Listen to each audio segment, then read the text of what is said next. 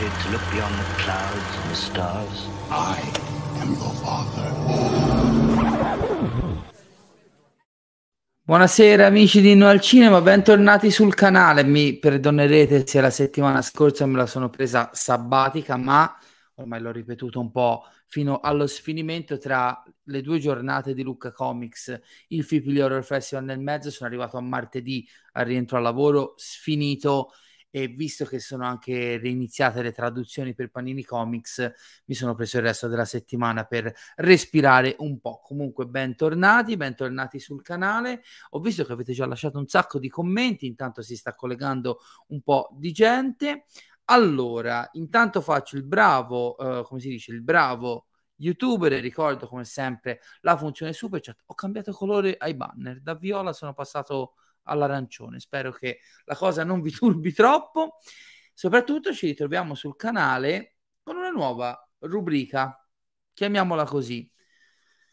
E ogni tanto si rischia di dare troppo valore alle novità, ai pensieri, no? Ai treni di pensieri che uno segue. Però domenica stavo rientrando da una trasferta calcistica, ero in pullman e mi ricordo che nel buio del pullman, sull'autostrada, ho iniziato a pensare, porca miseria, avevo promesso un po' di cose nuove per il primo anno di Inno al Cinema, che abbiamo festeggiato più o meno, o almeno su Instagram, il 29 ottobre scorso, e non abbiamo ancora fatto un tubo, né io né Leonardo, un po' per gli impegni, un po' per le schedule. Volevamo fare qualcosa, poi la settimana scorsa è subentrata anche quella fantastica live su Screen World insieme ai 4 attori di Boris, che è stata seguitissima e di cui sono molto molto orgoglioso, soddisfatto e felice, e mi sono detto come possiamo provare a rilanciare. Allora, intanto i banner sono diventati arancioni, grande novità del primo compleanno.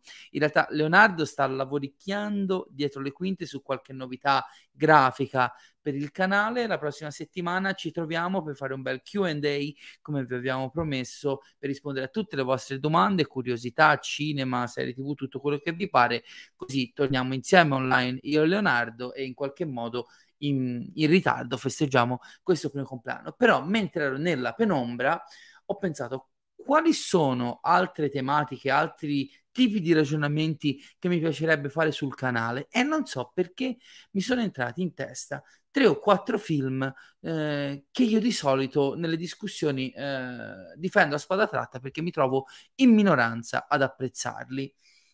Mi sono reso conto che le discussioni più accese, più partecipate, le più accalorate che io porto avanti sono nei confronti di quei film, non tanto che sono belli, sono brutti, sono capolavori, sono ciofeche, ma quei film che belli, meno belli, interessanti, meno interessanti, vivono in quella zona d'ombra dove probabilmente molte persone hanno semplicemente deciso di non ascoltare il testo, perché io lo dico sempre, il film è un testo e come tale va letto.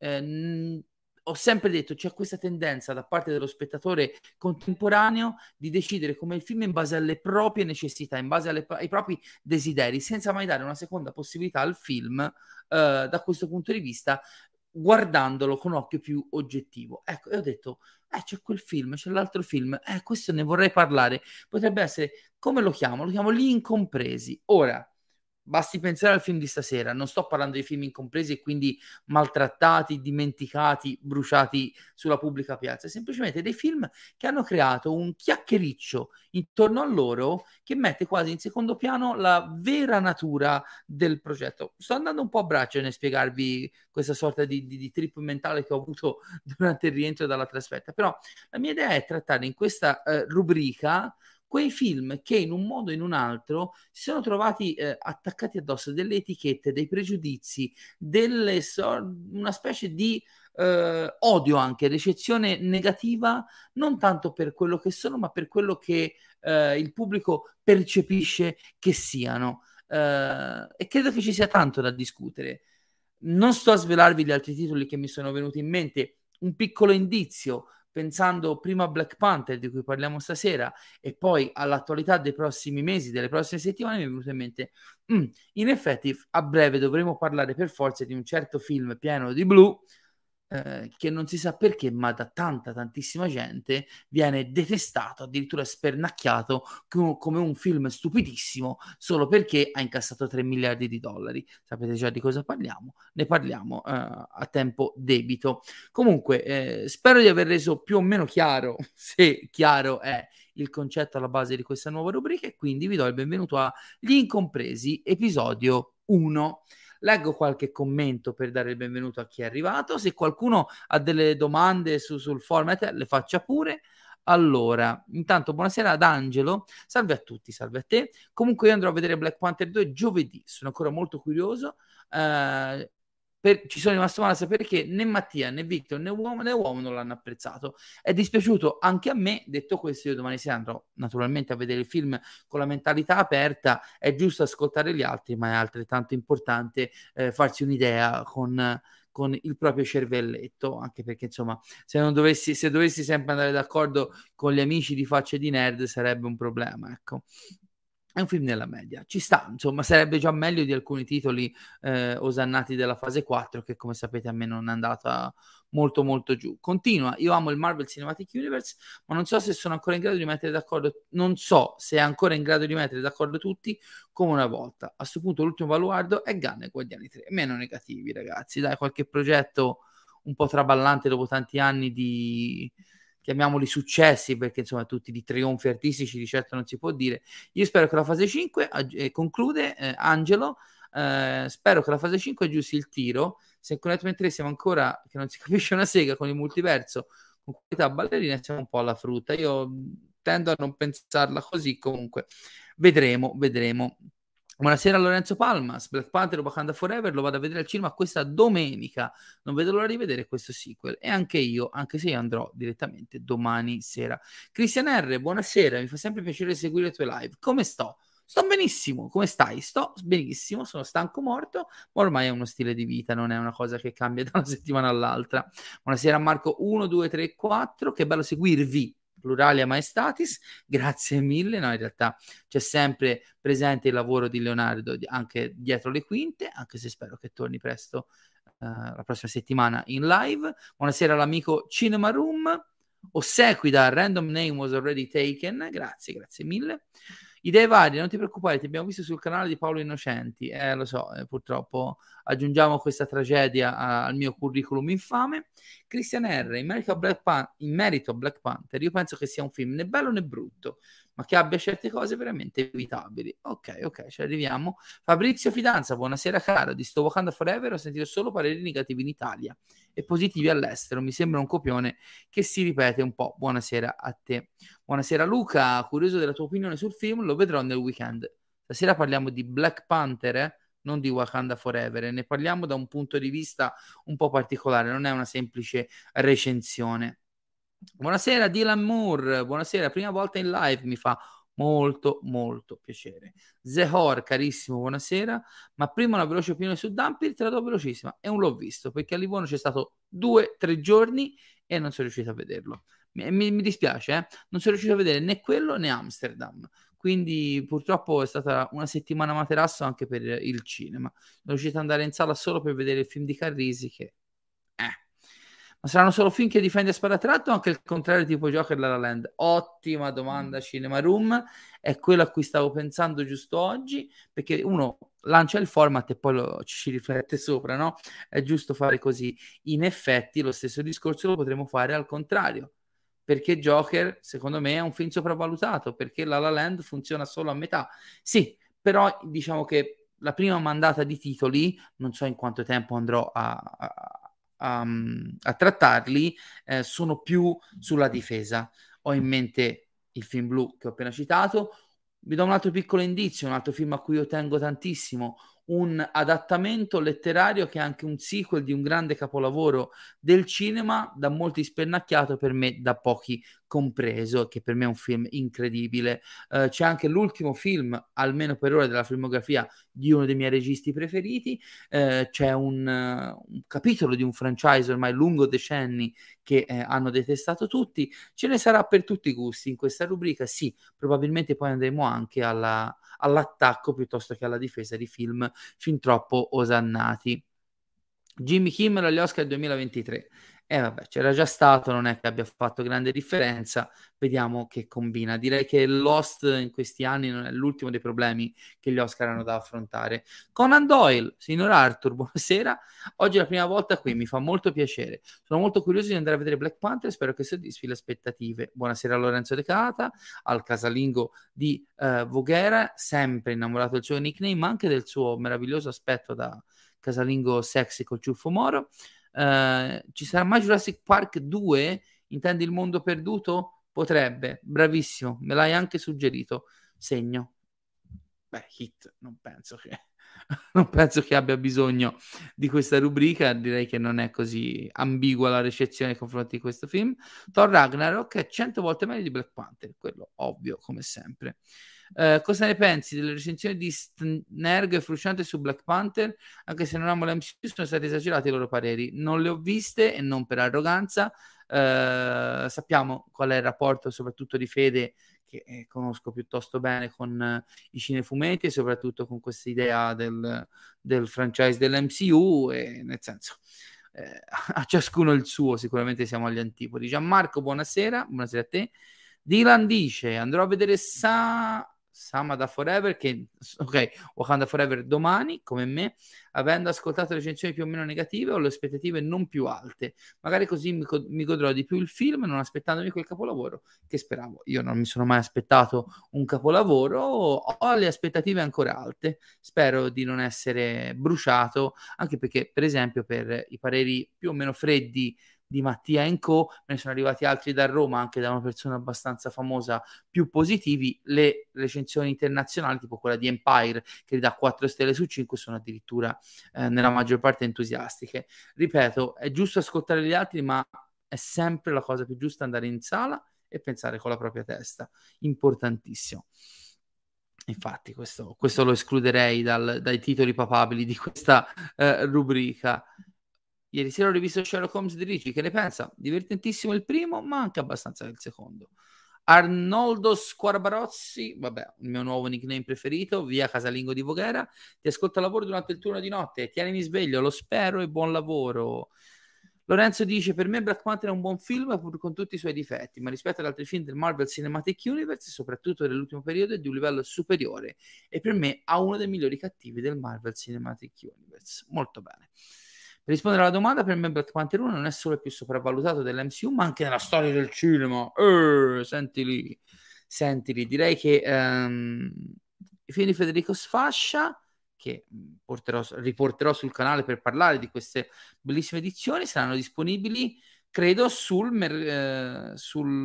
sito Omovies.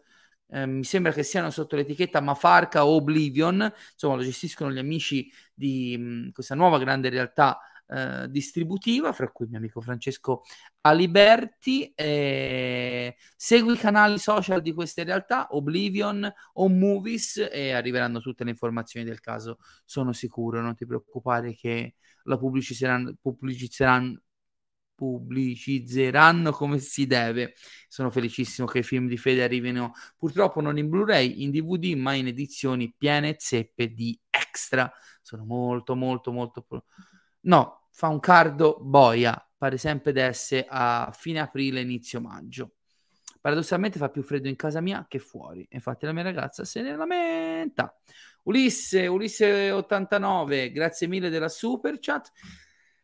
Triangle of Sadness non è ancora arrivato a Livorno in sala, devo dire però che non muoio dalla voglia di vederlo, perché a me Ostlund mi pare un grandissimo pacco, non è piaciuto per niente The Square, e da come mi è stato descritto, da come ho capito che ha impostato il film, mi sembra un po' il borghese che prende in giro la borghesia in maniera super figa, wow, che però è molto fine a se stessa. Però ho visto anche la super chat, Ulisse, se riesco a vederlo in sala nelle prossime settimane sarà mia premura esprimere un parere o qui o su Instagram, quindi segui bene il mio profilo personale Instagram per dire la mia, così rispetto anche la donazione, per la quale di nuovo ti ringrazio tantissimo. Allora, vedo un sacco di commenti, mi devo fermare a un certo punto. Buonasera Ricky Croc 77, domanda off topic, sai dove posso trovare il cofanetto dei film horror Universal e il nome con cui devo cercarlo? Non me lo ricordo, dov'è?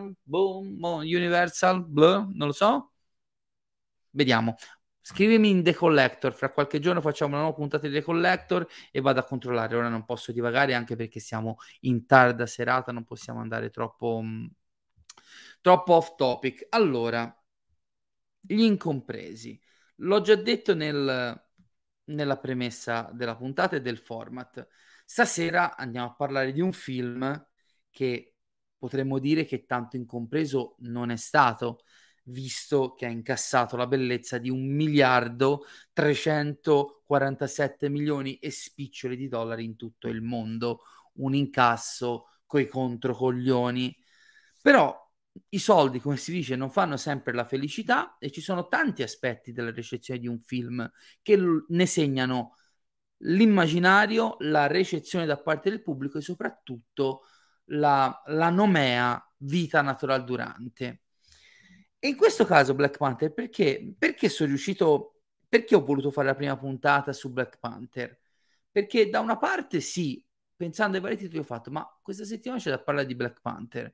Black Panther è un po' un film incompreso, da un certo punto di vista sì, paradossalmente non è tanto il film a essere incompreso, ma il suo successo. Quindi ovviamente ho utilizzato un titolo più generico, però più che del film, di cui comunque parlerò, visto che online non c'è una mia recensione, non voglio fare la recensione di Black Panther, ci passerò solo così, perché dobbiamo parlarne di com'è il film effettivamente secondo me, anche perché me lo sono rivisto, intanto dalla regia mi è arrivata una vigorosissima e molto maschile camomilla prima di andare a letto, evviva la vecchiaia, adoro la camomilla da sempre in realtà. Dicevo, dobbiamo per forza passare dal commento critico, se vogliamo così dire, al film, perché me lo sono rivisto oggi ed era o dalla sala o dalla prima uscita in Blu-ray che non lo vedevo, quindi da un bel po' di tempo, anni ormai, dobbiamo inevitabilmente passare dal mio parere del film, ma a me interessa più cercare di rispondere a questa domanda, che è poi il titolo della live di stasera, della prima puntata degli incompresi, ovvero Black Panther è davvero così sopravvalutato? Io credo che Black Panther all'interno del Marvel Cinematic Universe prima, ma in generale anche nel contesto del blockbuster contemporaneo, sia uno di quei film che viene messo da parte, proprio come film, come testo, per discutere piuttosto del successo che ha avuto, dell'attenzione ingiusta che ha ricevuto e di quanto è stato pompato e di quanto faccia in definitiva cagare, perché io ovviamente ve lo ricordo, ora potrebbe arrivare qualcuno di voi e dire ma che cazzo, esatto, viziato in diretta, mio re, come lei, ho abitudini, regali, tra l'altro non stasera ma poi in una prossima live, mio caro re, ti farò vedere cosa ho comprato a Lucca Comics in tuo onore.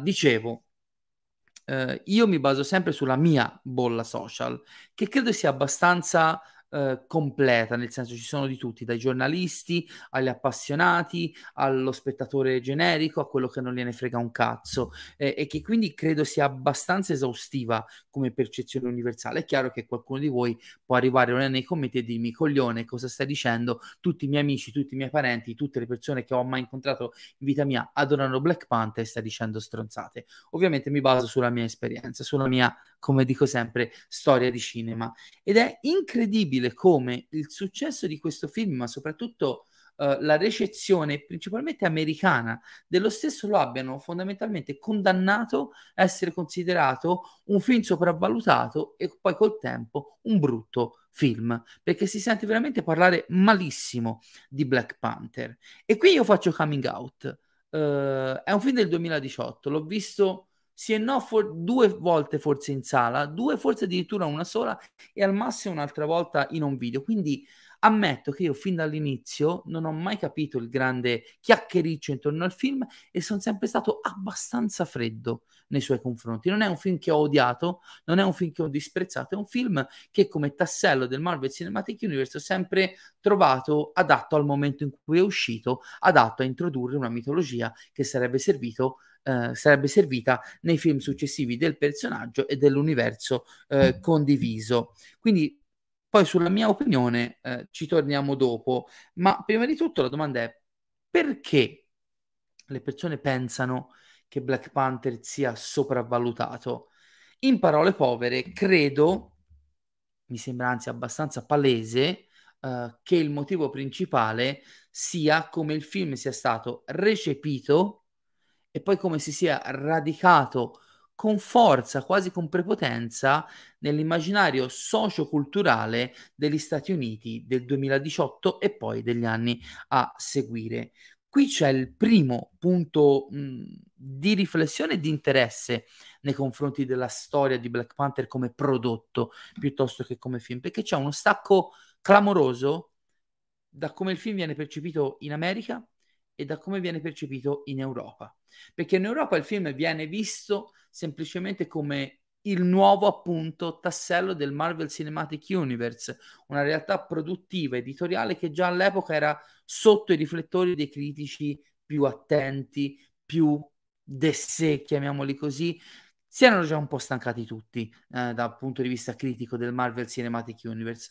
Facile trovare sempre persone che amano la Marvel anche ora, anche nella fase 4, che io stesso ormai ho criticato un po' a oltranza, però c'era già un po' di affaticamento critico nei confronti dell'MCU nel 2018, alla vigilia quasi della fine della saga dell'infinito.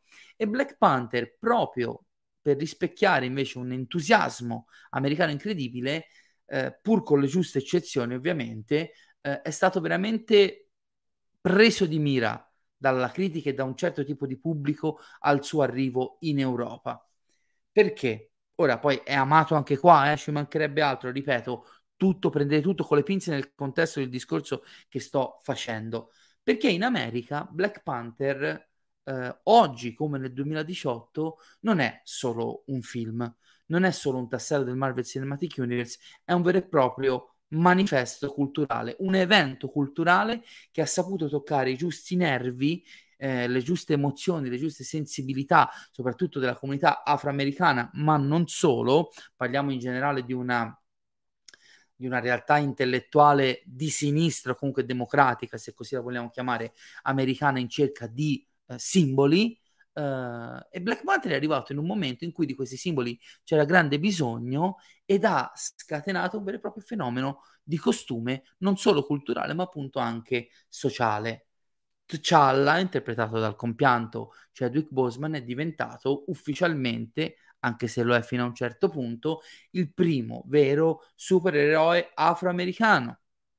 Sì, c'è stato Blade, c'è stata Tempesta degli X-Men, però Tempesta era una coprotagonista e anche molto di secondo piano. Blade sì, è un eroe, ma è un antieroe, è un mezzo vampiro, è un mezzo mostro, è un reietto. Qui si sta parlando non solo di un re, ma di un re africano, di una nazione super potente, assoluto protagonista di una pellicola che ha proprio nella cultura africana, nelle origini africane, anche della popolazione americana, il suo nucleo concettuale. Quindi, per quanto non sia corretto al 100% nella definizione, in effetti io mi sento di abbracciare la definizione di Black Panther come primo grande supereroe protagonista di un cinecomic. Su questo io non ho grandissimi problemi.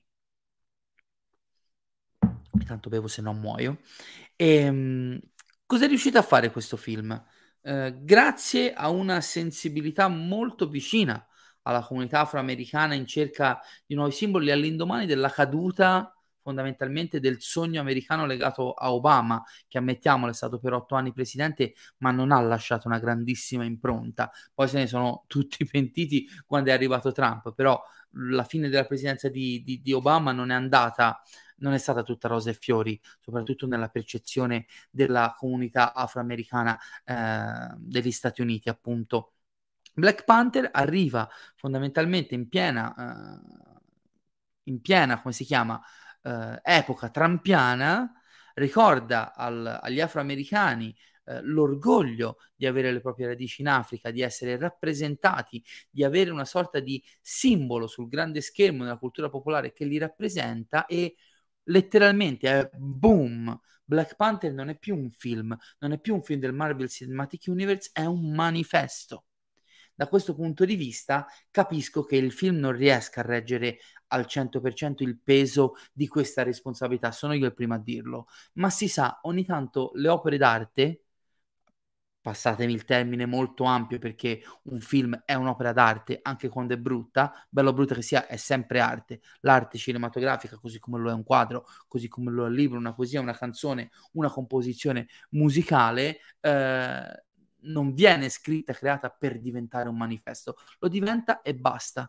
Basta che si presenti al momento giusto, nelle condizioni giuste, nella società di riferimento. Ed è questo che ha fatto Black Panther. Black Panther ha trovato una situazione sociopolitica americana allo sbaraglio, dove appunto questa sorta di sogno obamaniano, come cavolo si dice, era praticamente tramontato.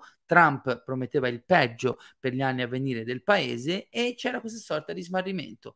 Ryan Coogler, la Marvel, Kevin Feige e co. arrivano con questo personaggio, con la sua storia così radicata nel cuore dell'Africa e danno voce, danno faccia, danno rappresentanza alla parte della società che più o meno si è sempre sentita messa da parte non solo dal proprio paese ma anche da Hollywood stessa, e sappiamo che poi purtroppo, almeno dal mio punto di vista, negli anni a venire i problemi sulla rappresentatività al cinema e non solo diventeranno anche una sorta di carnevale con dei momenti molto felici ma con anche delle uscite molto molto estreme e discutibili. Di tutta questa parte di fenomeno, dei bambini che vedono nel Black Panther di Chadwick Boseman una sorta di eroe, di mito vero e proprio, basti pensare anche a tutte le tristissime foto in cui lo ricordano dopo la sua morte con i giocattoli, insomma ci sono tante foto virali del genere, non è arrivato niente in Europa. E credo che questo sia il primo grande punto a sfavore di Black Panther presso un certo tipo di cinefilo, quel cinefilo che cerca nel film di intrattenimento ma in generale nel cinema qualcosa in più. Io non credo, ripeto, che Black Panther sia in grado al 100% di rispettare il ruolo che si è volente o nolente ritrovato a coprire. Credo anche che questa sorta di abbraccio popolare che ha ottenuto in America su qualcosa sia basato e che non sia nostro, diciamo, scopo, nostra capacità dire se il ruolo che ha ottenuto nel costume, nella società americana sia guadagnato o meno. Fatto sta che mi sembra abbastanza evidente che il successo commerciale, il miliardo praticamente 1 miliardo 347 milioni e circa $600.000 prima, e questa sorta di etichetta di film impegnato, socialmente impegnato in America, siano il primo handicap che Black Panther deve sostenere, perché da quando è diventato questo fenomeno di costume tutti hanno letteralmente iniziato prima a liquidarlo e poi addirittura a detestarlo. Mi sembra una cosa, e ora ci arriviamo, Cristian, è vero tutto quello che dico, ma il film non è un granché, ci arriviamo. Questo credo che sia il primo grande problema di percezione di Black Panther. Però, come giustamente diceva Christian, poi c'è la sostanza. E la sostanza è il film stesso. Ora, ripeto quello che ho detto prima. Io ho visto Black Panther una, forse 2 volte in sala e forse, perché ormai comincio a essere ricoglionito, una volta in più a casa in Blu-ray. Quindi io vi posso dire che non rivedevo il film prima di oggi, perché me lo sono visto oggi pomeriggio in vista di questa live, così come della visione di Wakanda Forever domani sera, quasi 4 anni dopo l'ultima visione. E non sembra, ma 4 anni sono tanto. Tra l'altro mi rendo sempre più conto che rivisti ad anni di distanza dalla loro uscita, i film del Marvel Cinematic Universe sono molto più facili da giudicare perché si ha meno ansia di giudicarli come i tasselli del grande puzzle e più come film singoli, soprattutto uno come Black Panther che sì, ha ovviamente i suoi riferimenti e le sue connessioni ad altra roba, ma è comunque molto chiuso nella sua realtà narrativa. Quindi oggi io sono andato alla revisione, tra l'altro piccola nota a margine per segaioli fissati di tecnologia, l'ho visto su Disney Plus con la versione IMAX Enhanced, e devo dire che era la prima volta che vedevo un film completamente con questa, diciamo, modalità presente solo sulla piattaforma e non sui formati fisici dei film dell'MCU. Che gran peccato, e cazzo se fanno la loro figura le scene in IMAX. Non mi ricordo le specifiche, se sono state effettivamente girate o solo riadattate in seguito al formato IMAX, ma porca miseria, che qualità e che spettacolarità, veramente veramente incredibili. E per la prima volta l'ho visto in lingua originale. Ora, io avevo una buona memoria, quindi entriamo nella fase ma questo film fa veramente schifo, perché una cosa è come viene percepito, un'altra cosa è come è. Riusciamo a prendere tutto quello di cui ho parlato ora, farci un bel malloppone e tirarlo via da una parte per un attimo? Perché intorno al chiacchiericcio, al successo mediatico, all'impatto socioculturale, al centro resta sempre il film. Ora, io l'ho rivisto oggi, ripeto, per la prima volta in lingua originale. Intanto devo dirlo, la lingua originale su questo film, io sapete che sono un pro doppiaggio, sono cresciuto con i film doppiati, non sono assolutamente un purista, se c'è film doppiato lo guardo doppiato e non piango lacrime di sangue. Devo dire che la versione originale di questo film li fa guadagnare un bel punto tondo, tondo, tondo, perché il lavoro sull'accento, il lavoro sulla musicalità anche della lingua del Wakanda, e non solo, anche la qualità di determinati attori viene fuori molto molto di più che nel doppiaggio italiano, soprattutto Shuri, che sappiamo essere molto molto difettosa, diciamo, nel doppiaggio italiano ci guadagna assai, e alcune storture di alcune battute vengono assolutamente meno nella versione originale. Com'è questo film? Io credo che sia un film come dice spesso Mattioschi, che tanta gente non guarda da tanti anni e che sia stato cristallizzato in un certo modo. È un film bellissimo, è un film straordinario, è un film come non se ne è mai visti? Assolutamente no. Però veramente rivisto oggi l'ho trovato un film assolutamente, se non bello, non voglio utilizzare una parola forte come bello, un film assolutamente quadrato, diciamo.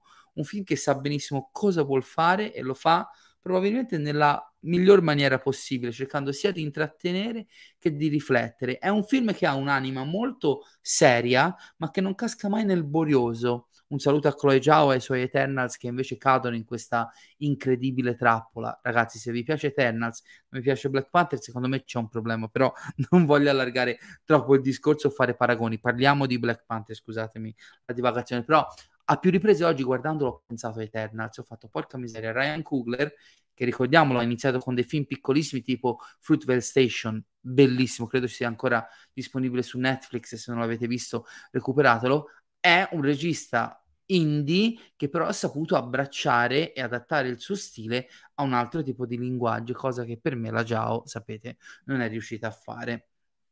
Ok, meno male. Se vi piace, meno male. Vuol dire che vivete bene, Giulio, quindi va bene così, ci mancherebbe. Io sono sempre contento quando piacciono i film, però farò sempre valere il mio diritto a criticare quello che a me non piace. Black Panther, come nella maggior parte dei film dell'MCU, è un film molto essenziale. Forse più di altri, perché proprio perché si cerca di abbracciare la dimensione del mito, della leggenda africana, si ricorre a degli stilemi narrativi che sono, come si suol dire, vecchi come il cucco. Vi ricorda un altro film che viene criticato spesso per gli stessi motivi? Ne parliamo il mese prossimo. Cos'è Black Panther? È una semplicissima storia a tratti shakespeariana, vogliamo chiamarla, nell'impostazione, di colpe dei padri che ricadono sui figli, di tradimenti fra fratelli, tra senso di appartenenza e ricerca dell'appartenenza stessa a una cultura, un paese, un'eredità. È un film in cui l'eroe e l'antieroe cercano fondamentalmente di ottenere la stessa cosa, però usando metodi completamente agli antipodi, uno con gli estremi della violenza, conseguenza di una vita passata a soffrire, l'altro cercando di sconfiggere le paure che la responsabilità del ruolo che deve ricoprire gli fanno provare. È un film semplicissimo nella sua linearità. Cos'è che secondo me lo rende riuscito, ma molto riuscito, perché veramente la visione di oggi per me è stata illuminante? Innanzitutto una regia ottima, e non parlo di scene d'azione che però secondo me sono anche ottime, un senso proprio del racconto che sta sempre molto vicino ai personaggi, inquadra bene i punti di forza del nucleo dei protagonisti e lo sfrutta bene senza cadere troppo. Basti pensare, si sa che fra il personaggio di Lupita Nyong'o, non mi ricordo mai come si chiama, perdonatemi, comincio a essere rincoglionito, e Cialla c'è una storia d'amore, ma non viene mai esasperata, non viene mai tirata per le lunghe, viene sempre solo accennata, così come il rapporto con la madre e con la sorella. Capiamo la loro Nakia, scusami, grazie Gianmarco, Nakia, me lo scordo sempre, mi ricordo Koye, mi ricordo Shuri, non mi viene mai Nakia.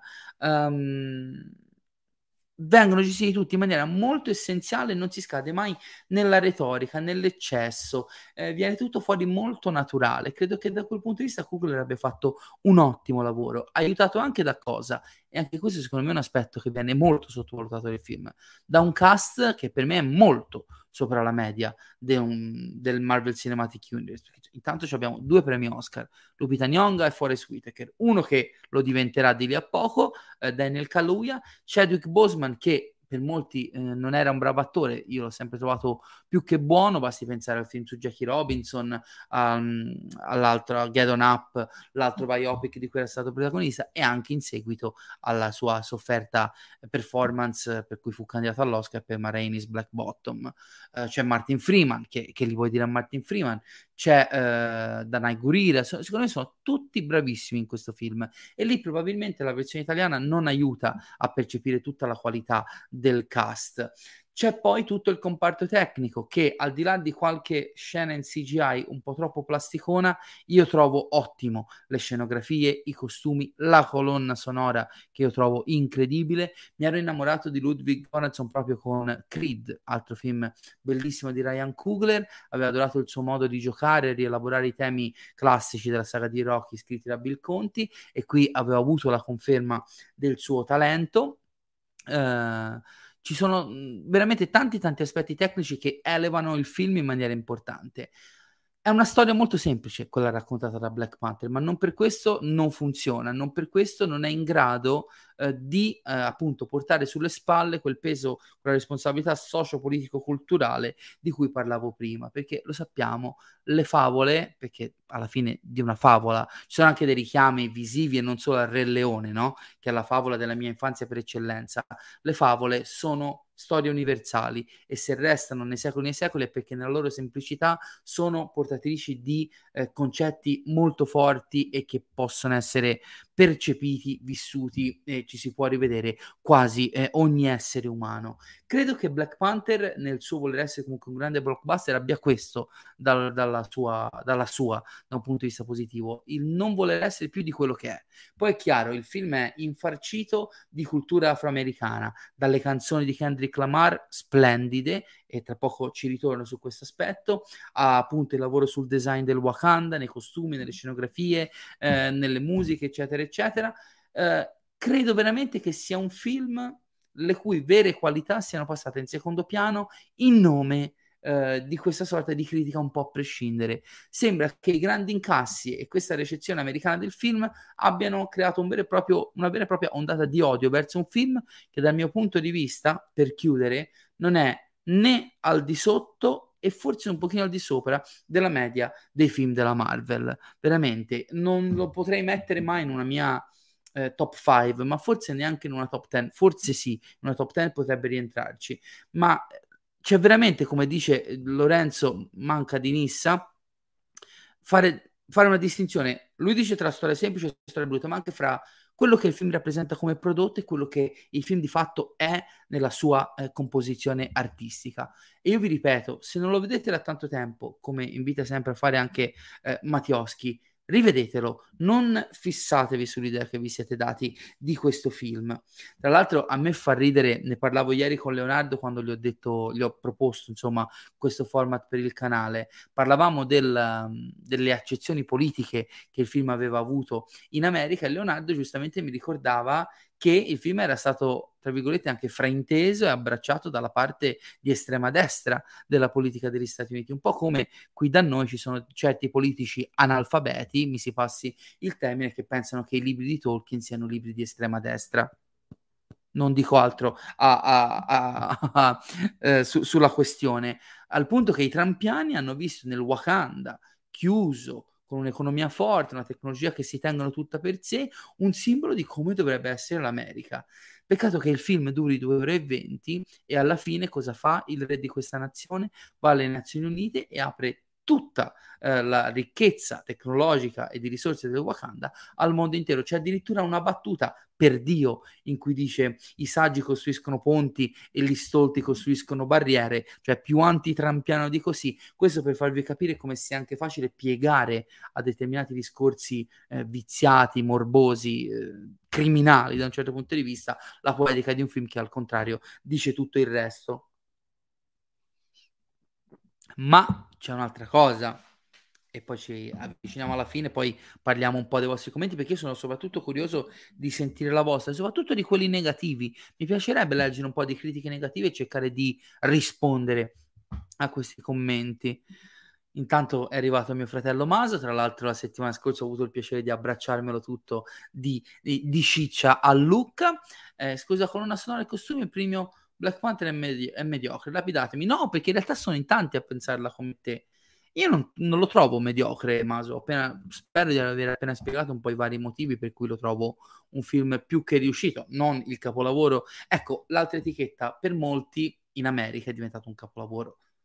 Non l'ho detto finora, ma è sottinteso col cazzo che è un capolavoro. È un film che ha ottenuto una sua importanza specifica, ma i capolavori ovviamente sono altri. Su questo, ragazzi, non mi ci soffermo neanche, farei retorica.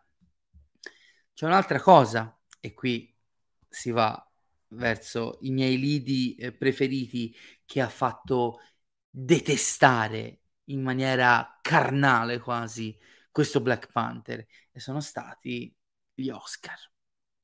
7 nomination per Black Panther: miglior film, miglior sonoro, miglior montaggio sonoro, miglior canzone, miglior colonna sonora, migliori costumi, migliori scenografie, che si sono trasformate in ben 3 statuette, quella per la miglior colonna sonora, quella per le migliori scenografie e quella per i migliori costumi. Ora partiamo da quello più pesante, miglior film. Ora mi ripeterò un po' per chi è abituato a seguire le live con Ciavoni, Colli e altri amici sugli Oscar. Tra l'altro a breve con Ciavoni dovremmo iniziare anche un format sulla storia degli Oscar, almeno sulla mia storia degli Oscar, quindi per chi fosse interessato restate sintonizzati. Però per chi non avesse seguito gli Oscar e tutto il resto, la nostra, diciamo, rubrica stagionale sulla stagione dei premi, tocca di nuovo fare questa premessa fondamentale, ovvero quando si parla di Oscar non si parla di qualità assolute dei film che vincono le statuette, non si parla neanche di un premio che non conta niente. Spesso si cerca o legittimazione negli Oscar o infangamento negli Oscar. Chi ha vinto l'Oscar è bello per forza, chi ha vinto gli Oscar fa cagare perché è un premio di merda. Nessuna delle due. Gli Oscar sono una cartina a tornasole di una come si chiama? Di una società, quella hollywoodiana, chiusa in se stessa, che premia i propri beniamini. Per vincere gli Oscar non si deve essere il film più bello, neanche per essere candidato, si deve essere il film, parlo in generale, che mette più d'accordo i vari votanti dell'Academy. E con il fenomeno che aveva creato, con l'apprezzamento popolare, gli incassi e una qualità oggettiva che, ripeto, è molto superiore a quella che ci ricordiamo, Black Panther si è trovato al centro della tempesta perfetta e si è dimostrato il titolo perfetto per sdoganare in quella categoria, quella del miglior film, il genere cinecomic.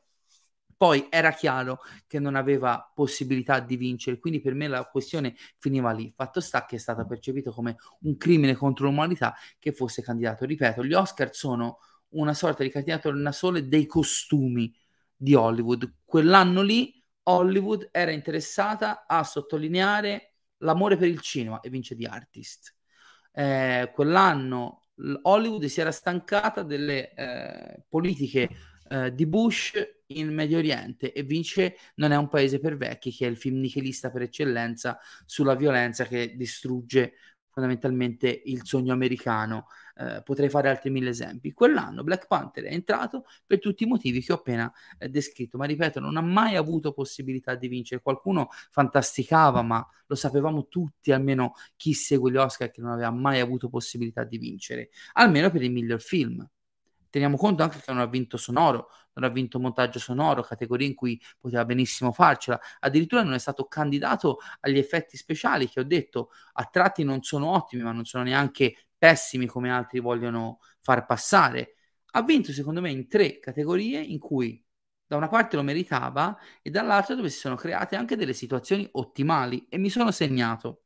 Le migliori scenografie che ha vinto le ha vinte contro La Favorita, First Man, Il ritorno di Mary Poppins e Roma di Cuarón. Ora, La Favorita, fondamentalmente dal punto di vista delle scenografie, gira quasi tutto in location preesistenti. È chiaro, c'è l'allestimento, c'è il set design, eccetera, eccetera, ma i luoghi del film sono luoghi storici già esistenti. First Man è comunque un ottimo film, ma sappiamo che l'Academy non l'ha amato per niente, quindi era una delle classiche nomination di presenza e sapevamo che non sarebbe stato premiato. Il ritorno di Mary Poppins fu un mezzo flop al botteghino, quindi anche lì presenza più dovuta che sentita. Roma è un grandissimo film, soprattutto anche da un punto di vista tecnico, ma ha già vinto, avrebbe vinto altre statuette, e qui appunto si è piegato a Black Panther, che ripeto, intanto se non sbaglio sono di Rick Heinrichs, che è un grandissimo scenografo e che aveva già vinto anche per Sleepy Hollow e se non sbaglio anche per Avatar di James Cameron. Ma io credo che nel combinare la tecnologia futuristica e le tradizioni africane del Wakanda si sia fatto un grandissimo lavoro, e per una volta sono contento che non abbia vinto l'allestimento storico perfetto e abbia vinto comunque un film che osa anche un po' nel design e nelle scenografie.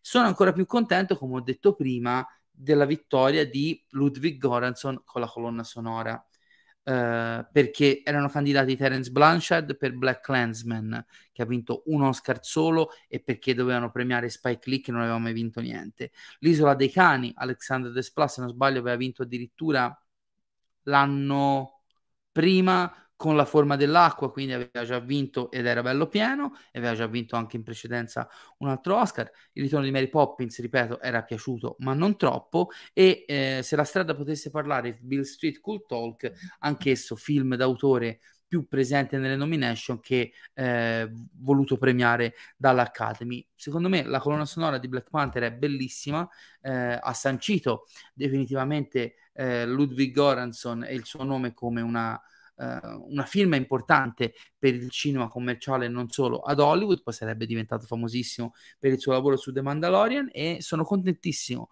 che abbia vinto quell'Oscar.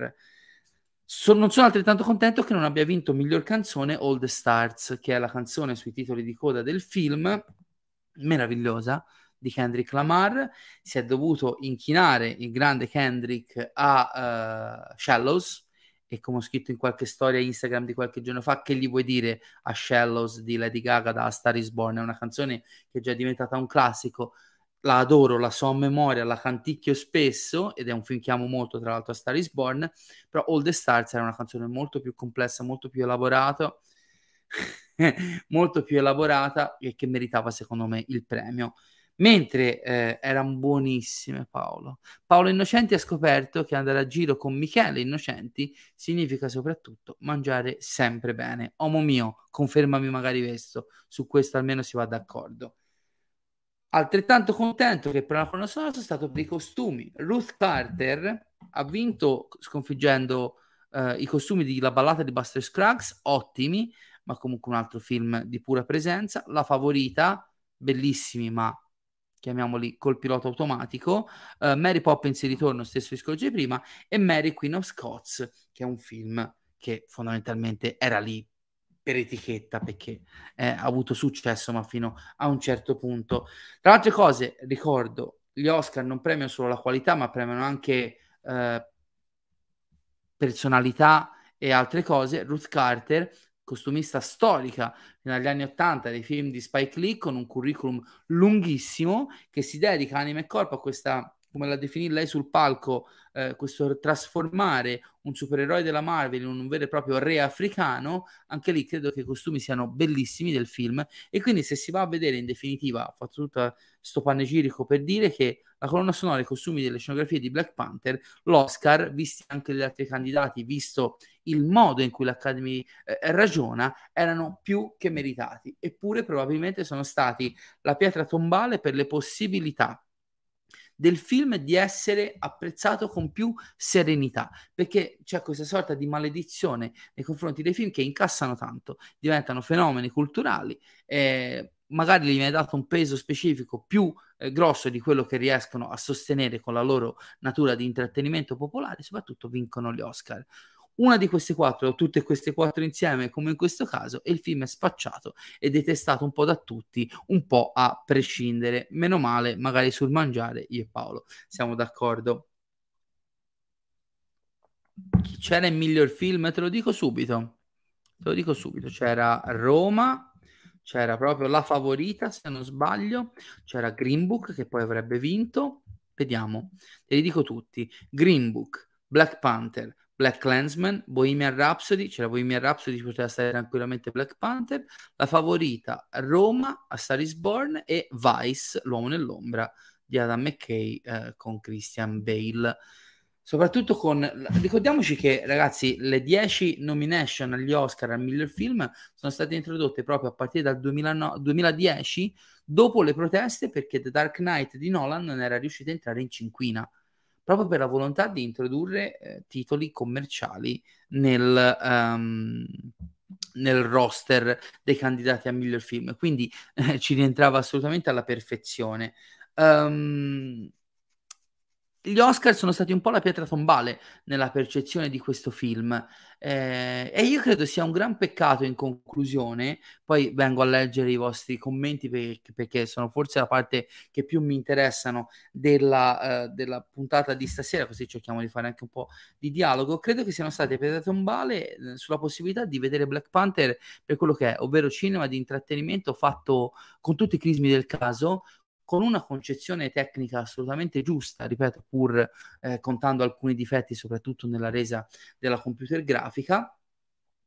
E appunto io credo che il punto di forza principale di Black Panther sia una sua leggerezza d'animo, che probabilmente agli antipodi gli ha permesso di essere abbracciato come la grande storia universale che ha riunito un po', non voglio dire un popolo perché sembra una roba troppo epica, però la mentalità e l'immaginario di una cultura, quella americana e soprattutto quella americana afroamericana, che in quel momento era alla ricerca di un simbolo. Io non credo che ci sia assolutamente niente di male nel fatto che Black Panther di Chadwick Boseman e il suo film siano diventati un manifesto, chiamiamolo anti-Trump, ma soprattutto rappresentativo di una comunità in cerca di simboli, di eroi, se vogliamo usare qualche termine più forte. Ma comunque più o meno quello che volevo dire lo volevo dire. È anche un po' sperimentale il format stasera. Black Panther ci è entrato un po' così, anche per seguire un po' l'attualità, ma credo che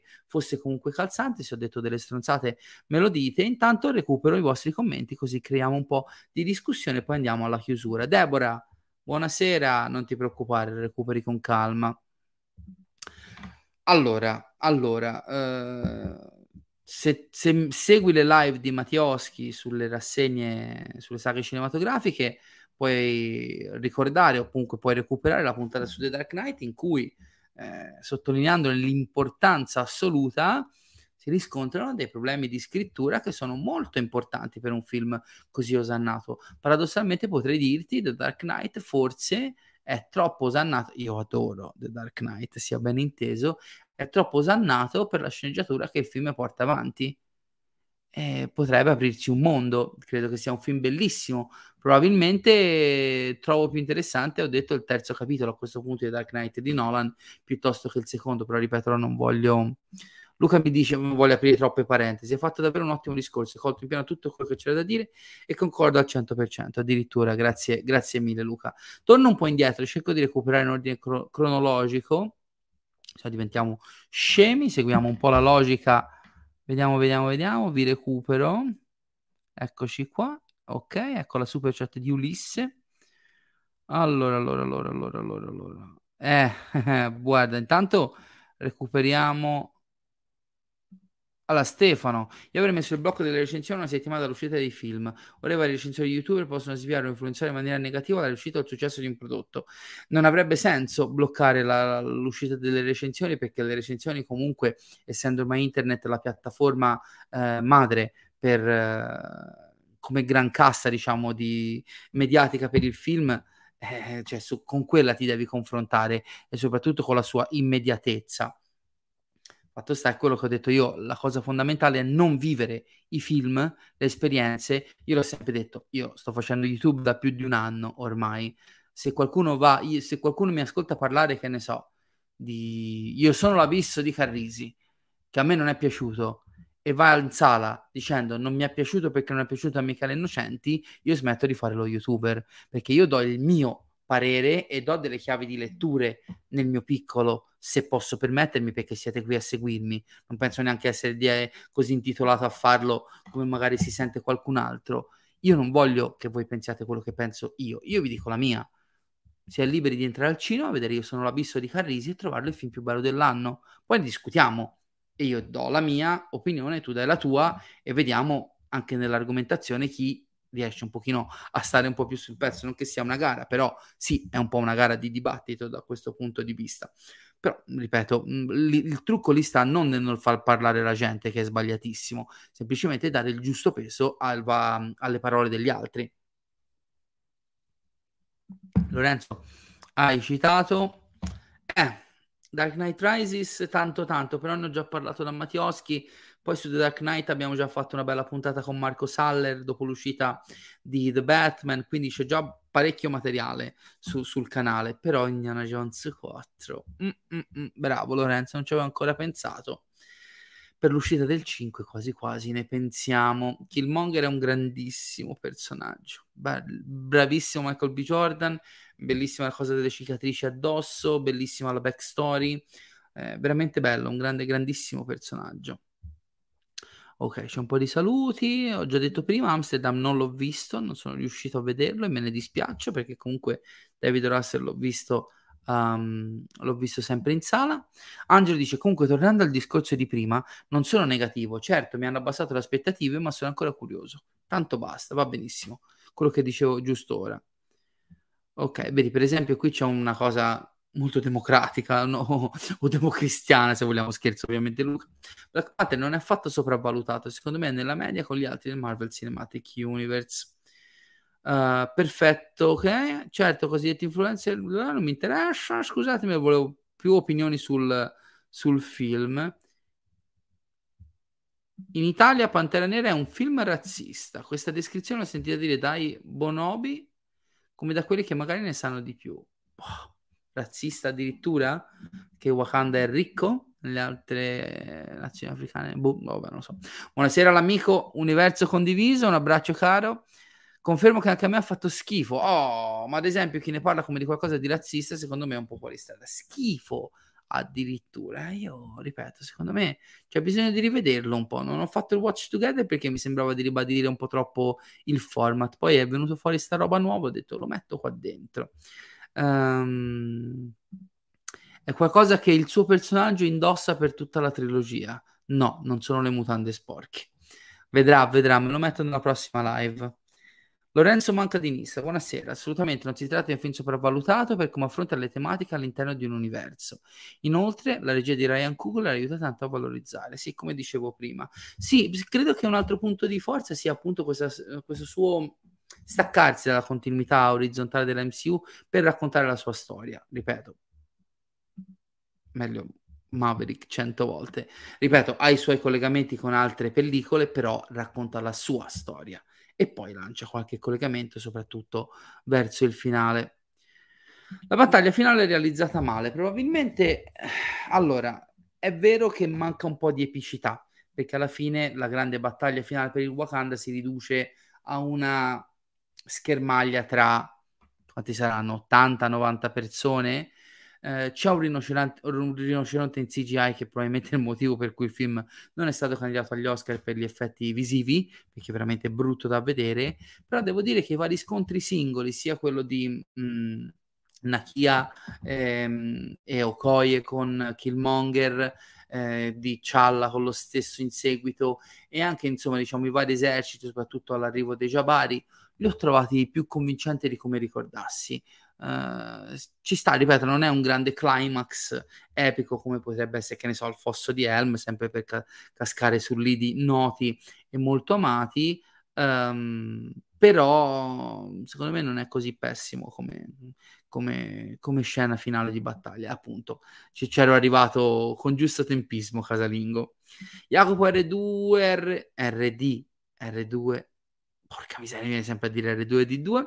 Jacopo RDR2 Italia, buonasera a te. Per quanto riguarda Black Panther, anche a me non è mai piaciuto, non ho mai capito questo entusiasmo. Spero che nel frattempo quello che ho detto ti abbia magari fatto venire voglia di rivederlo. È quel film che non ha come punto di forza la storia, perché alla fine è un world building e va vissuto da un punto di vista estetico. Interessante sta cosa. La natura del film credo sia il film stesso, per così dire. È vero che l'immaginario legato al Wakanda è un po' il punto di forza del film, però io credo che anche la tragedia, no? Di un figlio che ha perso la patria, che vede un altro figlio della stessa salire al potere che potrebbe essere suo, e questo scontro basato su bugie, tradimenti, uccisioni fra fratelli, secondo me nella sua classicità la trama, soprattutto quella familiare, quella di segreti, di pugnalate, ha il suo peso specifico, drammaticamente parlando. Niente di eccezionale, ci mancherebbe, niente di nuovo, ma secondo me funziona come cuore, diciamo, emotivo del mondo che viene costruito così bene da Coogler. Federico Mariani 2000, l'odio verso questo film lo trovo simile a quello che qualche tempo fa c'era. No, c'è sempre, non ti preoccupare, l'odio per Avatar c'è sempre. Infatti, come indicavo prima, mi sa che la prossima puntata degli Incompresi sarà proprio sul film di James Cameron in vista del sequel. Hanno entrambi avuto un grande successo commerciale, quindi il pubblico generalista non capisce nulla. Esatto, è un po' quello il problema. E qui appunto gli Oscar hanno messo il famoso carico da 11. Però continua Federico, a mio parere un difetto di questo film è la poca caratterizzazione dei comprimari. T'Challa e Killmonger mi piacciono molto, ma gli altri personaggi no, a eccezione di Ross, perché io amo Freeman, anch'io amo molto Martin Freeman, ma ti ripeto, io anzi ho preferito che i personaggi secondari, da Okoye a Nakia, ma anche al personaggio di Forest Whitaker, siano più al servizio dei protagonisti, non perché siano meno importanti, ma perché fanno parte della loro storia fondamentalmente. Non c'è il didascalismo di questa è la storia d'amore, questo è il rapporto con la madre, è tutto molto fluido da quel punto di vista, e per te potrebbe essere una debolezza. Io invece l'ho trovato molto funzionale allo scorrimento della trama e soprattutto allo sviluppo dei rapporti umani all'interno della stessa. Probabilmente sì, perché neanche io lo ritengo tale, però sicuramente non è fra i peggiori, come molti dicono. Giulio, buonasera. Per me è un buon film che è contemporaneamente sia sopravvalutato per alcuni aspetti, questa è una bella definizione, che è sottovalutato per altri. Capisco che non piaccia, ma non capisco come mi possa dire che sia un film razzista. Quello, ripeto ragazzi, allora, tanto l'abbiamo capito io come la penso politicamente, no? C'è una certa fazione politica che secondo me fa dell'ignoranza o della miopia testarda di quello che vogliono credere sia il mondo dal loro unilaterale punto di vista, per forza come lo vogliono loro. Se si riesce a vedere in Tolkien un autore di estrema destra, si può vedere in Black Panther un film razzista, perché a quel punto il senso logico, la logica, proprio la razionalità è andata a farsi benedire, e io davanti a queste persone mi viene solo da ridere per non piangere, come si dice in questi casi, perché veramente non me ne capacito. È vero che all'inizio il Wakanda è una sorta di realtà quasi arrogante nella sua chiusura eccetera, ma è proprio il percorso di trovare se stesso del protagonista è proprio volta a quello, ad aprire, non a chiudere. Si chiama sviluppo, no? È un po' come negli Anelli del Potere, no? Che Sauron diventa piano piano il Sauron che conosciamo. No! Deve essere tutto così per forza. No, si chiama sviluppo. È una cosa diversa. Quello che dici tu è vero, ma il film in sé non è sempre che, lo dicevamo prima, ho cercato di portare delle argomentazioni a suo favore, Christian, ma spero di averti convinto, ma non necessariamente. Domani me lo riguardo. Bene Luca, questo mi fa piacere, anche un bel po' di tempo che non lo rivedo. Idee varie. Domanda off topic: guarderai mercoledì la serie di Tim Burton? Qual è il tuo rapporto col cinema di questo regista? Col cinema, immagino. Guarda, questo posso dirlo, ho visto la prima puntata poco fa, proprio prima di venire in diretta, ma non posso esprimere opinioni. Diciamo che il progetto all'annuncio e ai trailer non mi creava tantissimo hype, perché negli ultimi 10, forse anche 15 anni, Tim Burton non mi ha più convinto, sinceramente, come regista. Però ho iniziato la visione, ne parleremo nel momento giusto, quando mi sarà permesso esprimere opinioni. Io a fatica ho cercato di recuperare i film MCU prima di Endgame, ma non sono mai riuscito a recuperare Black Panther, Tunk 90 e Captain Marvel, anche onestamente avendo abbandonato il treno MCU non ho voglia di farlo, però che peccato, cioè solo per qualche film saltato abbandonare del tutto il treno. Pensa se a maggio esce Guardiani 3 e ti tocca fare l'imbuzzata di 8-10 film, quanti sono, perché vuoi risalirci. Io penso, guarda, ci pensavo prima, penso che come generazioni le nostre siano fortunate da un punto di vista ovviamente di mera passione cinefila. Noi siamo quelli che abbiamo visto nascere l'MCU, abbiamo avuto la fortuna di seguirlo organicamente man mano che i progetti uscivano. Pensa, come dicevamo tempo fa con qualcun altro, quando qualcuno dovrà far vedere ai propri figli, ai fratellini più piccoli che nascono ora o che sono nati negli ultimi anni, 28 film, 10-15 serie TV per metterli in pari con l'MCU, sempre che vogliano farlo. Io penso che non sia così difficile rispettare un impegno con 4 film e 4 serie TV all'anno. Io non abbandonerei il treno, poi a ciascuno il suo, ci mancherebbe. Letitia Wright è l'unica che praticamente l'accento nemmeno lo forza, è vero, è vero, è vero, è vero, è vero. Bene, soprattutto sì, riguardatelo e riguardatelo in originale, che aiuta non poco secondo me la resa del film.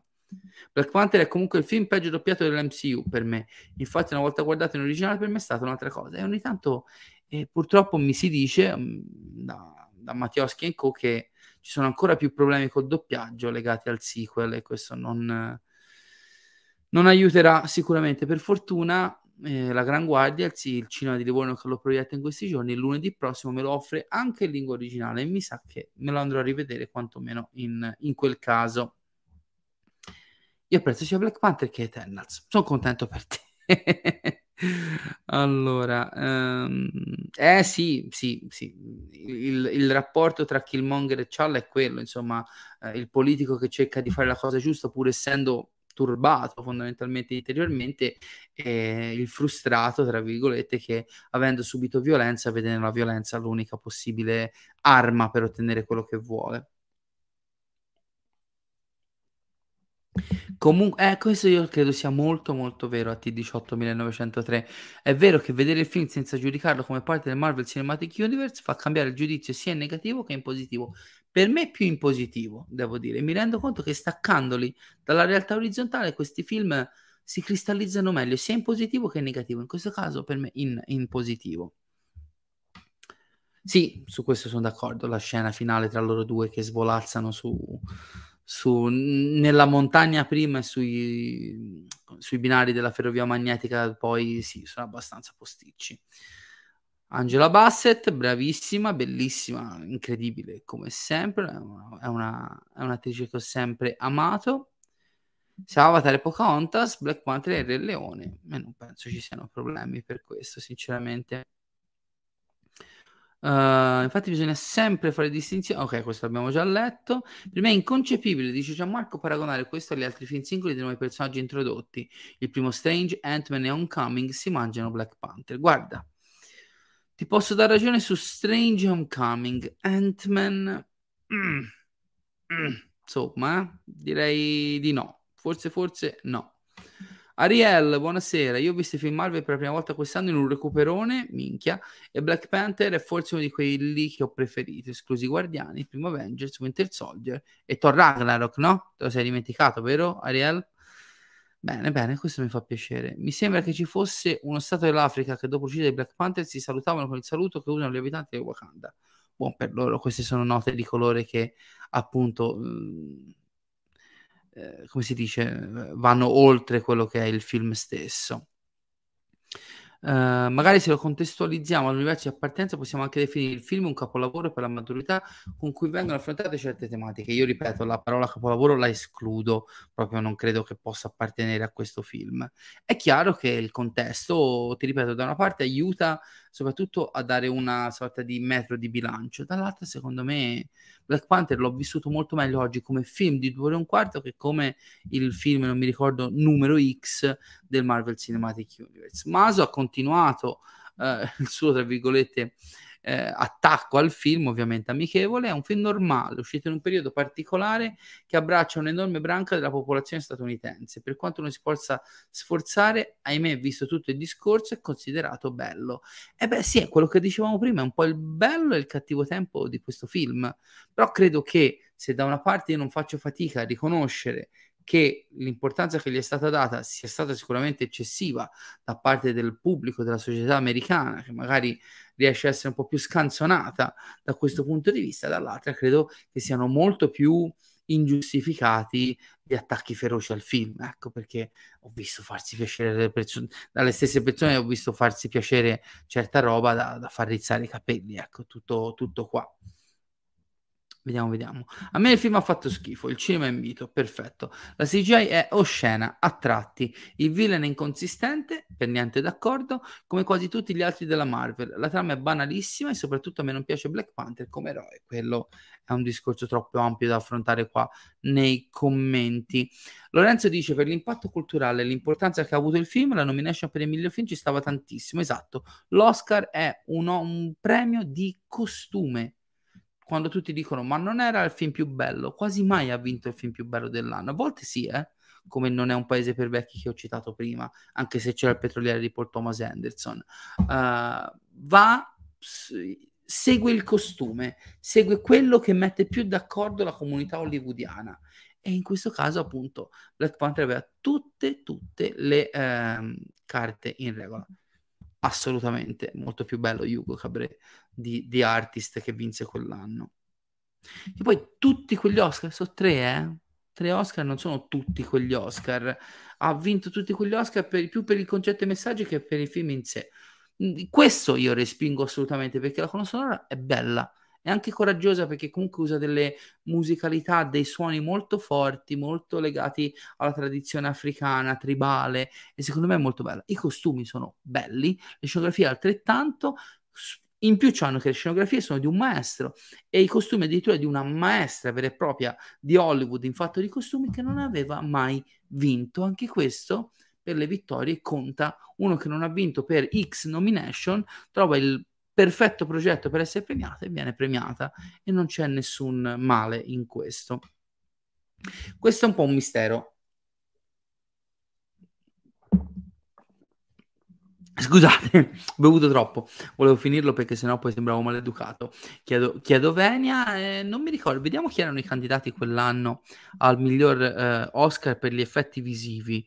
Ripeto, non li reputo né degni di vittoria, probabilmente neanche della nomination. C'erano First Man, Avengers Infinity War, tra l'altro, Ritorno al bosco dei 100 acri, Ready Player One e solo a Star Wars Story. Ecco, forse poteva starci dentro al posto di Ritorno al bosco dei 100 acri, anche se è un film carinissimo con degli effetti più che buoni, però insomma dai, direi che si può accontentare. C'è un serio problema narrativo, dice Gianmarco. Non serve a nulla che i 2 villain facciano rapine, in più non serve neanche che Killmonger uccida Claw, può semplicemente dire chi è veramente abbassando le labbra. Ora non mi voglio mettere a fare l'analisi del testo, però da una parte lui ha bisogno del cadavere di Claw per portare dalla sua parte il personaggio, la tribù di Daniel Kaluuya, di cui sicuramente lui si è informato, dall'altra appunto per avvicinarsi a Claw, per avvicinarsi anche a attirare l'attenzione di T'Challa, ha bisogno dei piani criminali di Ulysses Claw. Quindi ora te l'ho detta così al volo, avendolo visto oggi pomeriggio, può essere una forzatura, come capita mille volte nei film, soprattutto quelli di intrattenimento popolare, però non mi sembra che la cosa non abbia completamente senso. Magari è una sorta di, appunto, McGuffin, chiamalo un po' come ti pare, trucco narrativo, però non mi sembra che non stia in piedi. Sì, esatto, ne aveva 22, Gran Budapest Hotel, ecco l'altro qual era, e La forma dell'acqua. Costumi di Black Panther poi sono bellissimi da vedere, secondo me si sposano bene con la scenografia, d'accordissimo, assolutamente d'accordo. Se avessi voluto far vincere un blockbuster di puro intrattenimento, avrei premiato quel film fantastico di Ready Player One, che però non è entrato in quel tipo di ragionamento che fa l'Academy, stranamente. Vabbè, ragazzi, lo sapete che con Spielberg ha sfondato una porta aperta come ci mancherebbe, non mi permetterei neanche mai di paragonarlo un film di Spielberg a Black Panther, qui si fa altri discorsi. Sì, forse c'è anche questo, un po' di invidia, attaccare un film per essere un fenomeno mi sembra un gesto abbastanza ridicolo, eppure capita spesso e volentieri. Hai fatto davvero un ottimo discorso, siamo arrivati a dove mi ero fermato prima.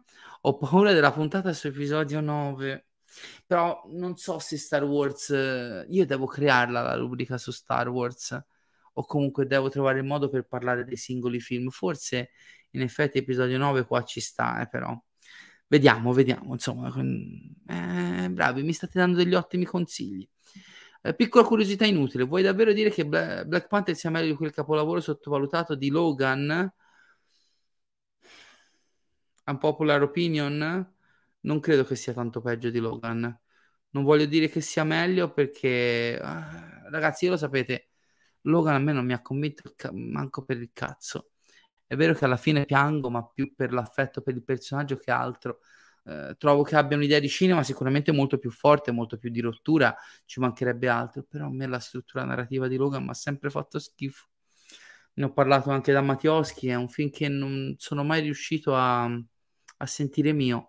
Ti devo dire che allo stato attuale oggi che giorno è? 8 novembre 2022, ti dico che fra la revisione che ho fatto un paio di mesi fa di Logan e quella di oggi di Black Panther, ho preferito Black Panther. Poi sarò pazzo io, ci sta. Ciao, sono stato a vedere Smile, cosa ne pensi? Non mi è piaciuto per niente. Ne parlavamo proprio oggi con dei miei amici. Apprezzo che si cerchi di fare un horror più puro, senza tante pippe mentali sull'impegno, il messaggio è troppo lungo e la seconda parte, quando va a chiudere un po' le fila, è un po' troppo staccato dal resto. Bravo Michele, mi becco ogni tanto qualche complimento se me lo permettete. Anch'io questo pomeriggio ho visto comportamenti del tipo X ha detto che quello fa schifo, quindi è finita. È un ragionamento che non sopporto, ognuno ha la sua testa. Sì, ripeto, è giusto ascoltare gli altri, se no non saremmo qua su YouTube, ci mancherebbe altro, però prima viene il nostro pensiero e poi si va a confrontare il nostro con quello degli altri, magari si trova un equilibrio fra le parti, ci mancherebbe altro. No, in realtà Halloween dobbiamo fare questa,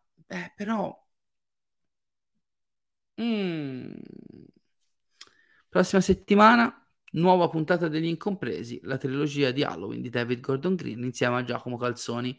Era una live che dovevamo fare la settimana scorsa, non abbiamo dovuto rimandare per un mio impegno lavorativo e in effetti ci rientra a fagiolo con questo nuovo format. Ottimo, grazie mille Christian, mi hai fatto fare 2+2, bravissimo, grazie, che bel pubblico che siete come sempre. Ciao Inno, ciao Antonio Gamerland. Dato che stasera l'argomento principale è Black Panther 2 Wakanda Forever, in realtà no, ma solo il primo, il mio amico Mattia andremo a vedere Black Panther 2 l'11 di venerdì di novembre, così saprai una nostra opinione l'11 di novembre, quindi sì, è venerdì. Io ok, intanto faccio un piccolo, io andrò in diretta con la recensione spoiler di Black Panther giovedì alle 14:30 al solito, chi avrà visto il film domani potrà partecipare, tutti gli altri la potranno recuperare nel corso dei giorni successivi quando il film sarà visto. Solo io non ho trovato nessun tipo di CGI nel film, soprattutto nel duello. CGI c'è ovviamente, ci sono dei momenti in cui sono un po' gommosi, i personaggi soprattutto in costume, però ripeto, ho visto molto di peggio, Un saluto a Black Adam. Vediamo.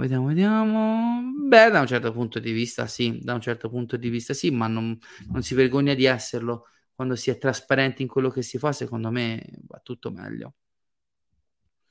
Vediamo.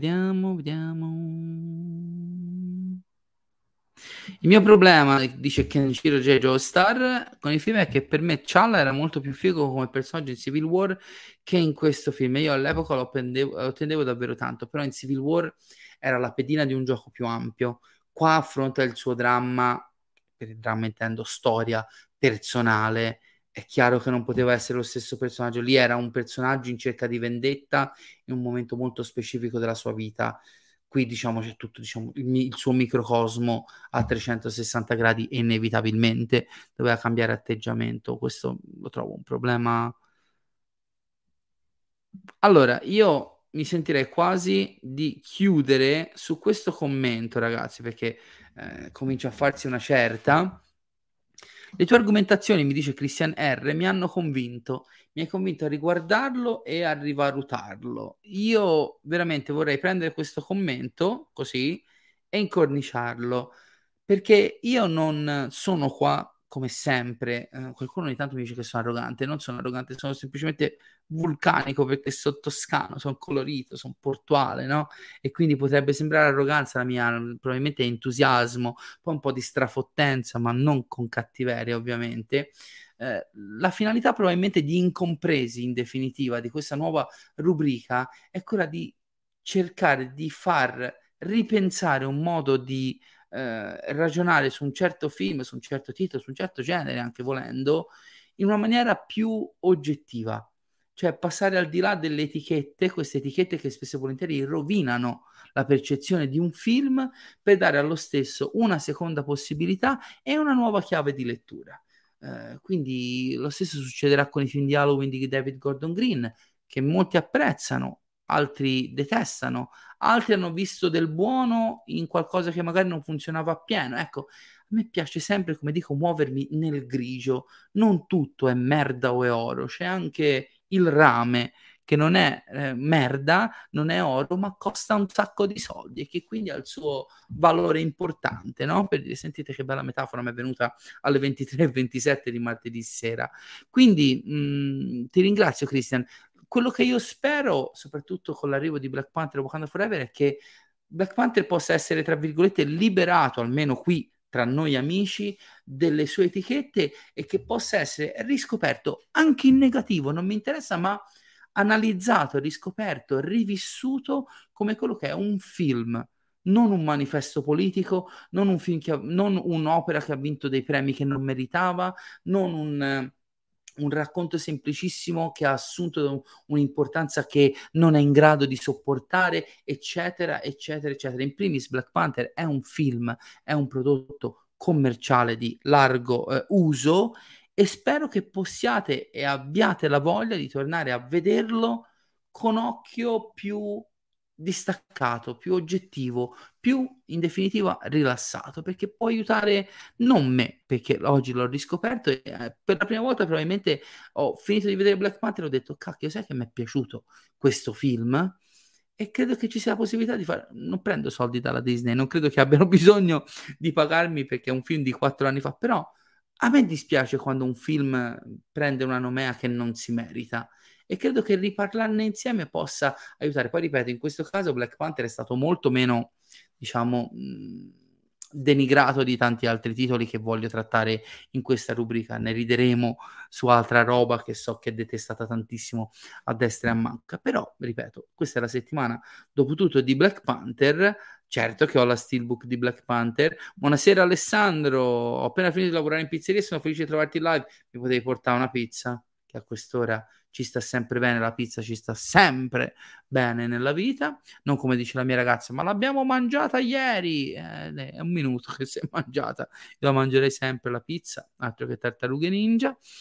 Dicevo, quello che vorrei vedere, Giacomo Calzoni, non so se eri già presente in live quando l'ho detto, ma la prossima puntata di Gli Incompresi sarà il recupero della nostra live sulla trilogia di Halloween di David Gordon Green. Ho creato proprio la rubrica giusto nel tempo. Comunque no, sai benissimo che l'unico indizio della luna piena è eredità di un caro amico, ecco, col Checchio, che te lo do. Scusate questa diatriba tra amici e appassionati di Stephen King.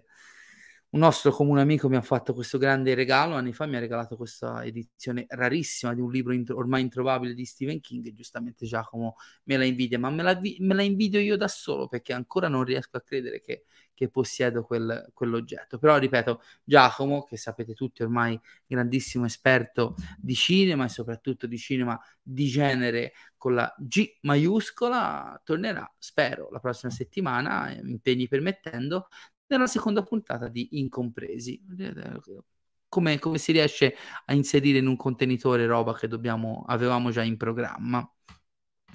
A questa non rispondo, no, assolutamente. Black Panther qui proprio non mi muovo di una virgola, è meglio Black Panther, prendatemi del pazzo.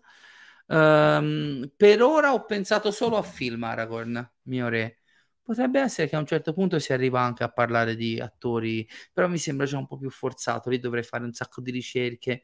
Intanto ho idee su tanti titoli di film, prima in negativo, poi magari in positivo, poi se la cosa attecchisce andiamo anche con qualcosa di più tematico, diciamo, a mo' di monografia. No, ti voglio bene lo stesso. Jacopo, questa... ora lo posso dire perché ci ho giocato un po', è un'idea che mi frulla nella testa da un bel po'. Sapete cosa c'è? Ora vi sgrido un po'. Non sono andati un granché bene i Watch Together degli Anelli del Potere, soprattutto le ultime puntate. Diffondete un po' il verbo, perché io capisco che è un formato un po' pesante, cioè devo avere la puntata davanti per vederlo e magari in live è più divertente che in differita, però se devo cimentarmi con un Watch Together così lungo, sul lungo andare, come quello di Lost, che vorrei tanto fare insieme a Marco e a Filippo, ho bisogno di un po' di partecipazione. Oh, grazie mille a Kenshiro JJ Star per la super chat in sterline addirittura. Oh, mi permetti di partecipare alla discussione che oggi Mattioschi e il signor Giacomo hanno fatto durante il Mattioschi Show?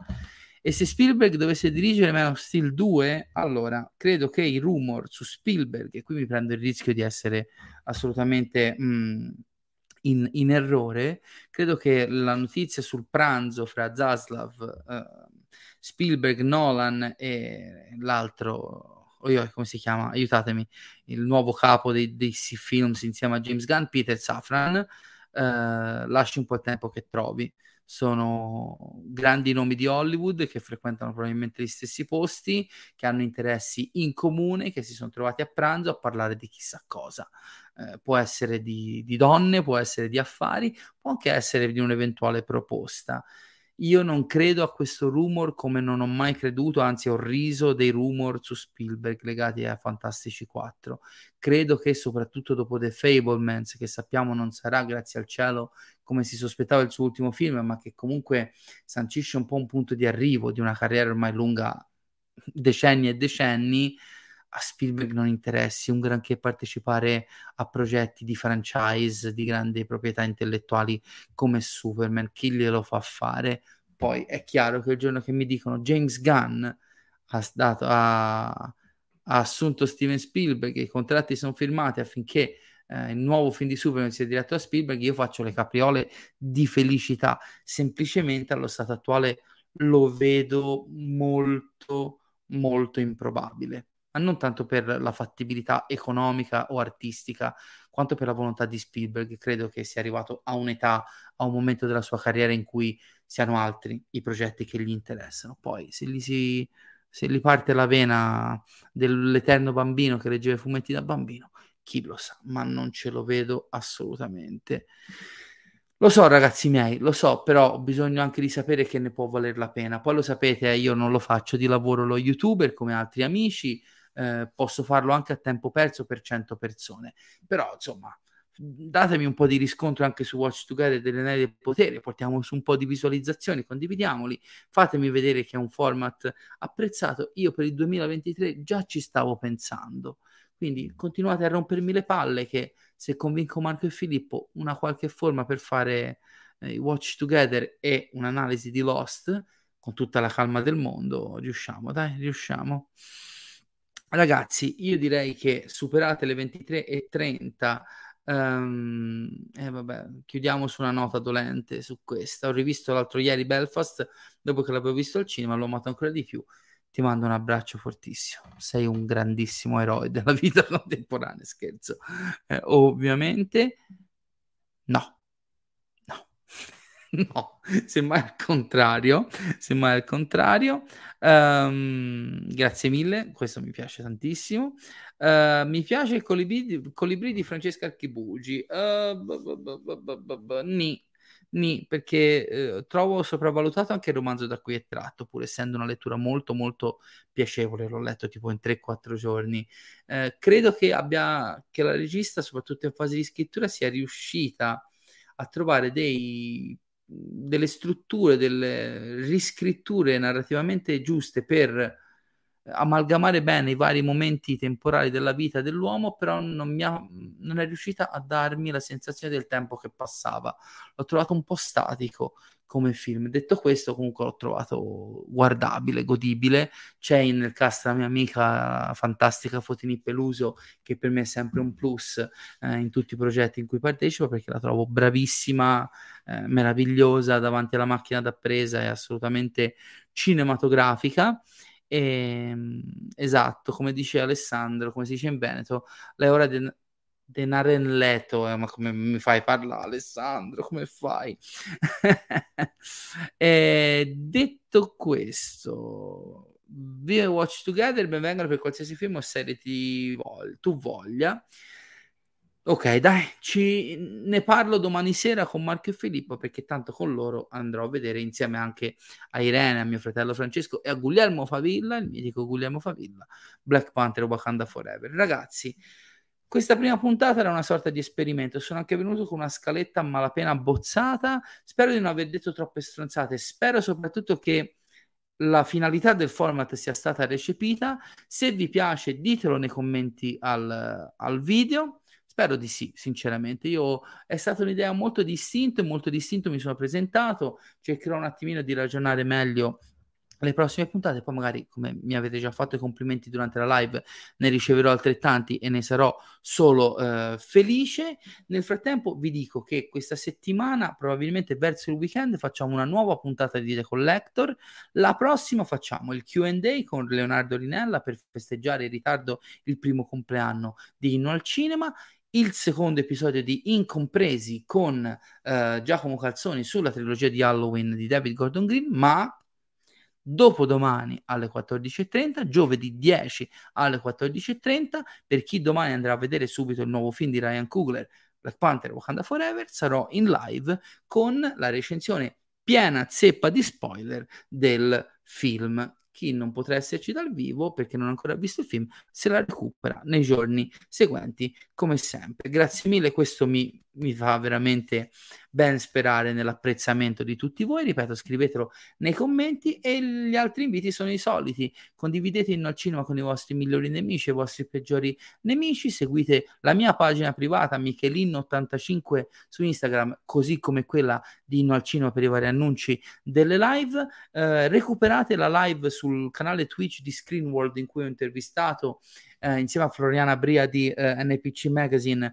4 attori del cast di Boris, i 3 sceneggiatori e Lorenzo, lo schiavo di Biascica. Ne trovate una versione anche su YouTube sul canale di Screen World, ma è un po' accorciata e mancano un paio di momenti divertentissimi col cast, quindi secondo me su Twitch è ancora meglio. Ci sono un sacco di cose che bollono, come si dice a Livorno, bolliscono in pentola. Vi ringrazio perché stasera siete stati veramente, veramente tanti. Grazie anche della buonanotte a voi, a Samuele, a Jacopo. Ci vediamo qui dopodomani, dopo la visione del tanto agognato, atteso Black Panther Wakanda Forever, che, ridendo e scherzando, porta alla conclusione questa faticosa, un po' sofferente fase 4. Speriamo che la 5 sia un pochino più all'altezza delle mie aspettative.